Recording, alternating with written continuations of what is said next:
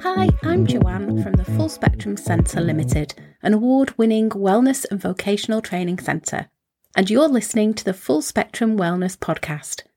This show is all about physical, mental, emotional, and spiritual wellness, and it's for people who are looking to improve their overall health and well-being. Each week, I'll share with you all the positive takeaways, tools, techniques, and tips that I've gathered in both my personal and professional wellness journey that will help you to look, feel, and be well. With a dose of motivation and meditation to keep you going, I'll be joined by a few friends who will be sharing their insights along the way too.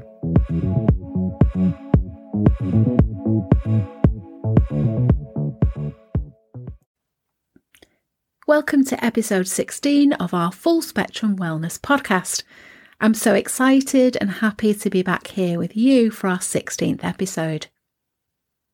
Now, in just under four weeks' time, I will be 52 years old, and I've been reflecting on my life so far, as well as dealing with a few health issues related to aging and recurrence of some symptoms related to PCOS, a condition I was diagnosed with 30 years ago. This episode is about my PCOS journey, and my hope is that by sharing it with other women who are struggling with it and with being diagnosed with it, are inspired to take control of their health and well-being.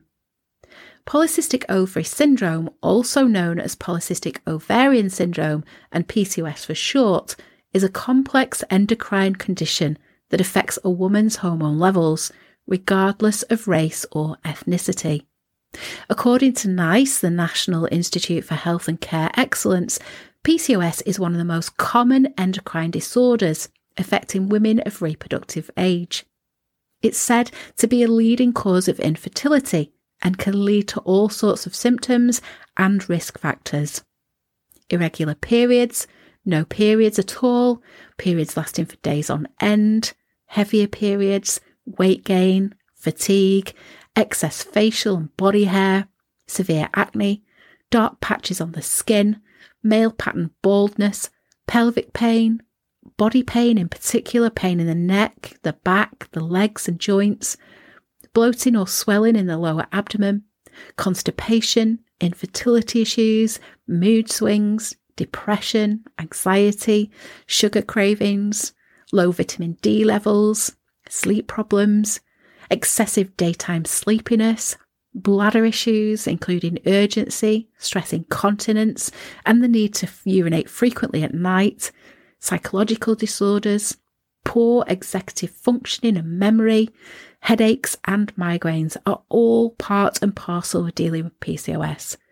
And we're at higher risk of entering menopause early and developing conditions such as diabetes, heart disease, high blood pressure, cholesterol, irritable bowel syndrome, fatty liver disease, sleep apnea, and stroke. And a 2015 study found that women with PCOS are more likely to be diagnosed with endometriosis and endometrial cancer.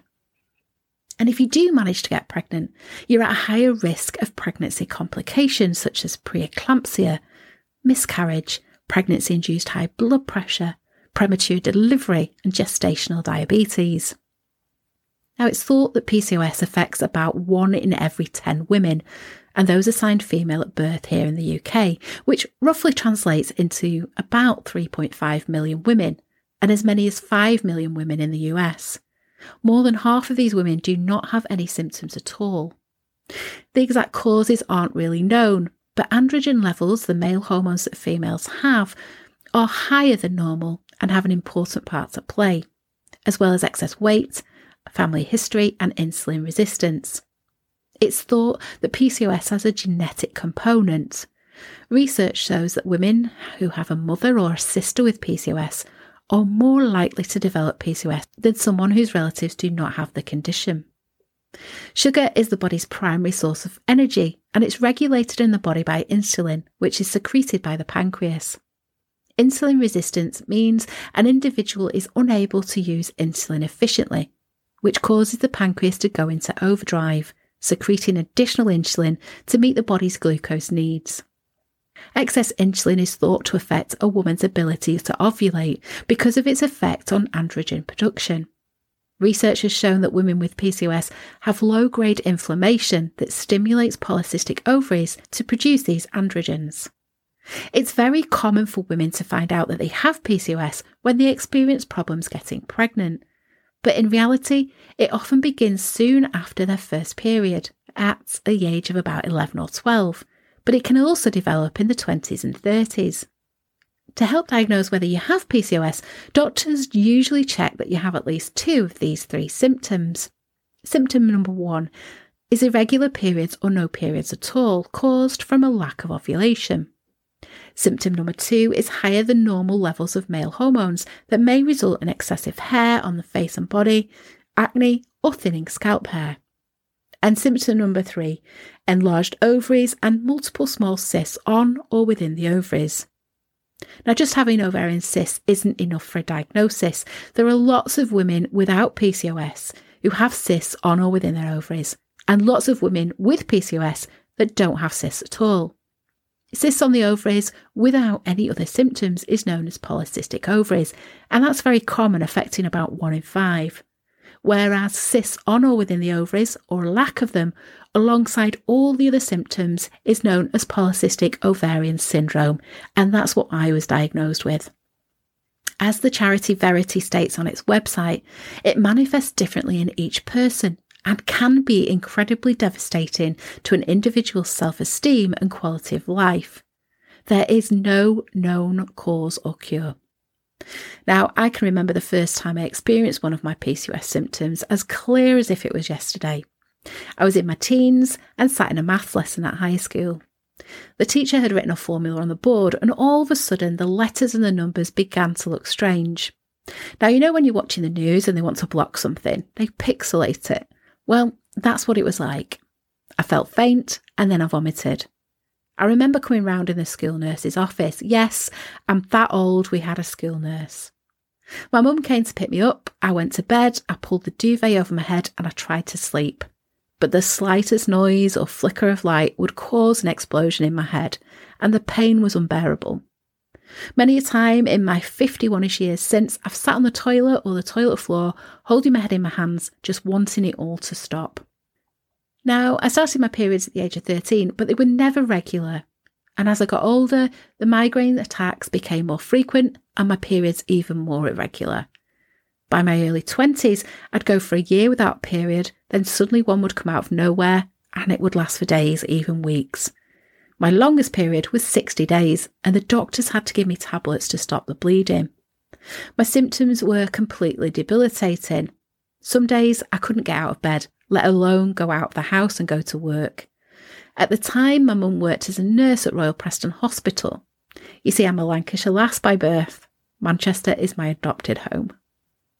I had seen numerous GPs since the age of 15, probably a dozen, a mixture of male and female, who all said the same thing to me.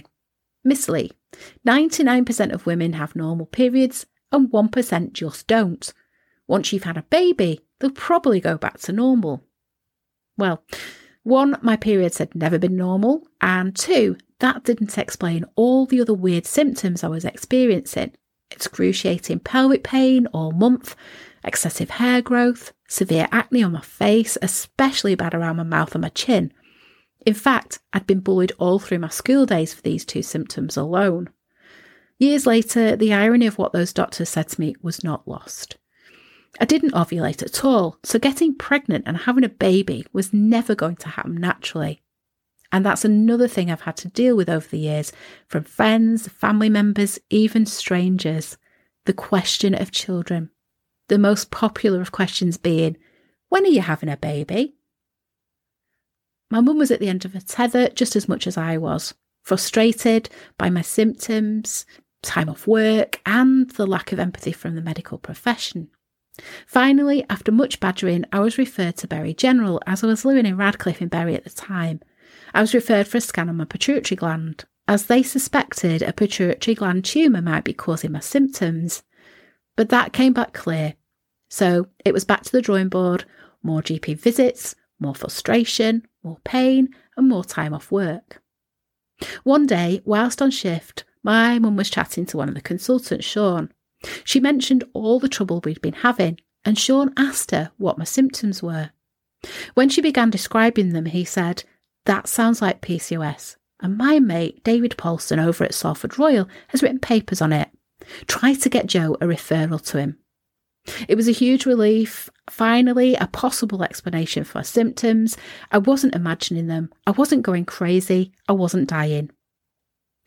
Then came the battle to get a referral to David, one of my many throughout the nearly 30 years that he took care of me, but that's another story for another episode. Because I lived in Radcliffe and not Salford, at first my GP refused to refer me, but eventually he relented and I got my referral. That first appointment with David was surreal. I walked in, we had a little chat about my symptoms, and he said the words, I have no doubt you have polycystic ovarian syndrome, but I'm going to take bloods and I'm going to order an ultrasound, more for your benefit so you can see what's going on and be informed.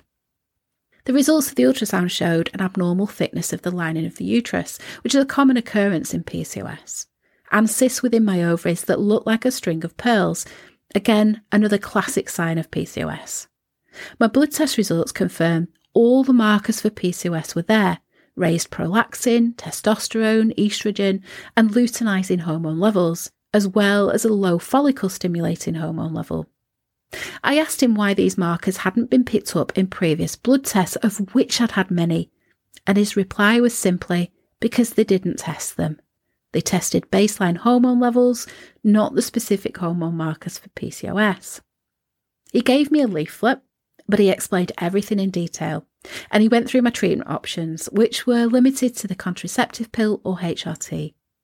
Now, I even tried metformin for a while, which is a diabetic medication which had been found to kickstart ovulation and bring balance to the reproductive system. For the next nearly 30 years, David took care with me, and with a few bumps along the way, mainly problems getting re referred to him when I needed to see him because he'd often sign me off because I was doing so well. In the latter years before he retired, I was seeing him every 10 weeks for Prostap injections supported by HRT, which basically mimic menopause, effectively switching the ovaries off. In that last 30 years, he and natural therapies such as reflexology, Reiki, and essential oils, along with herbal supplements, a low GI diet, and intermittent fasting, kept me pretty much symptom free. No periods, no pelvic pain, no acne, massively reduced bouts of anxiety and depression. Just the excessive hair growth, the mood swings, and migraines to deal with, but these were much less frequent. Now, as I approach 52, I'm experiencing new and old symptoms and a change in my PCOS, and with no David. But his advice is ringing in my ears and still inspires me to this day. He always used to say to me, Joe, you know your own body better than any doctor. You know what feels right and what feels wrong. You also know your condition inside out. The lessons my PCOS journey has taught me are give your mind, body, and spirit what they need. Lots of TLC, the right nutrition, including lots of fresh fruit and vegetables, vitamins and minerals, love, enough sleep, exercise, less stress, and limiting the amount of fatty and sugary foods and drinks you consume. Taking care of yourself can improve PCOS symptoms. There is no known cure, but especially healthy eating and being active can really help. Following a low GI diet is particularly helpful, has been for me and for many sufferers. Glycemic index, GI, is a ranking system showing how quickly your blood sugar rises after eating different carbohydrates. Low GI diets, eating foods that cause your blood sugar levels to raise slowly, can help reduce symptoms of PCOS. This is because eating low GI foods can improve insulin levels. Insulin is a hormone which helps the body use energy from food, and as I mentioned earlier, lots of women with PCOS are resistant to the effects of insulin and therefore have more insulin in their blood to compensate. Insulin also increases testosterone levels, which can upset the balance of hormones in the body and lead to acne, excessive hair growth, and irregular periods. You might find that swapping some high GI foods for low GI foods is helpful, even if you don't need to lose weight. as it's been shown that low GI diets improve the body's ability to respond to insulin, as well as regulate periods in women with PCOS. And a massive lesson I've learned is to stand your ground with the medical profession. Yes, they have medical degrees, and GPs have a general knowledge of lots of pathology. But as David said, you know what feels right and what feels wrong too. Being informed and researching, I have found to be essential and not being fobbed off too. I'm amazed that clients I'm working with today are still experiencing issues getting referred and diagnosed, with many doctors still of the attitude that it's just women's problems. But as the risk factors prove, PCOS can have serious consequences for your health, so it's imperative that you get the right diagnosis and subsequent treatment. So if you or someone you know is struggling, there is help available. There are options, but you need to be informed. You need to do research, you need to stand up for yourself, and you need to ask for help. I'm here, ready to listen and help where I can.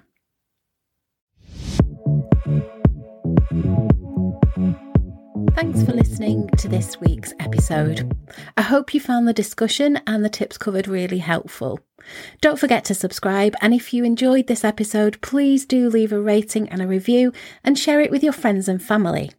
Pop along to our website at thefullspectrumcentrelimited.com and join our self care and wellness newsletter club. You'll receive our free 55 page printable self care guide and workbook. Well, that's all for this episode, but I really look forward to seeing you next week. Take care and bye for now.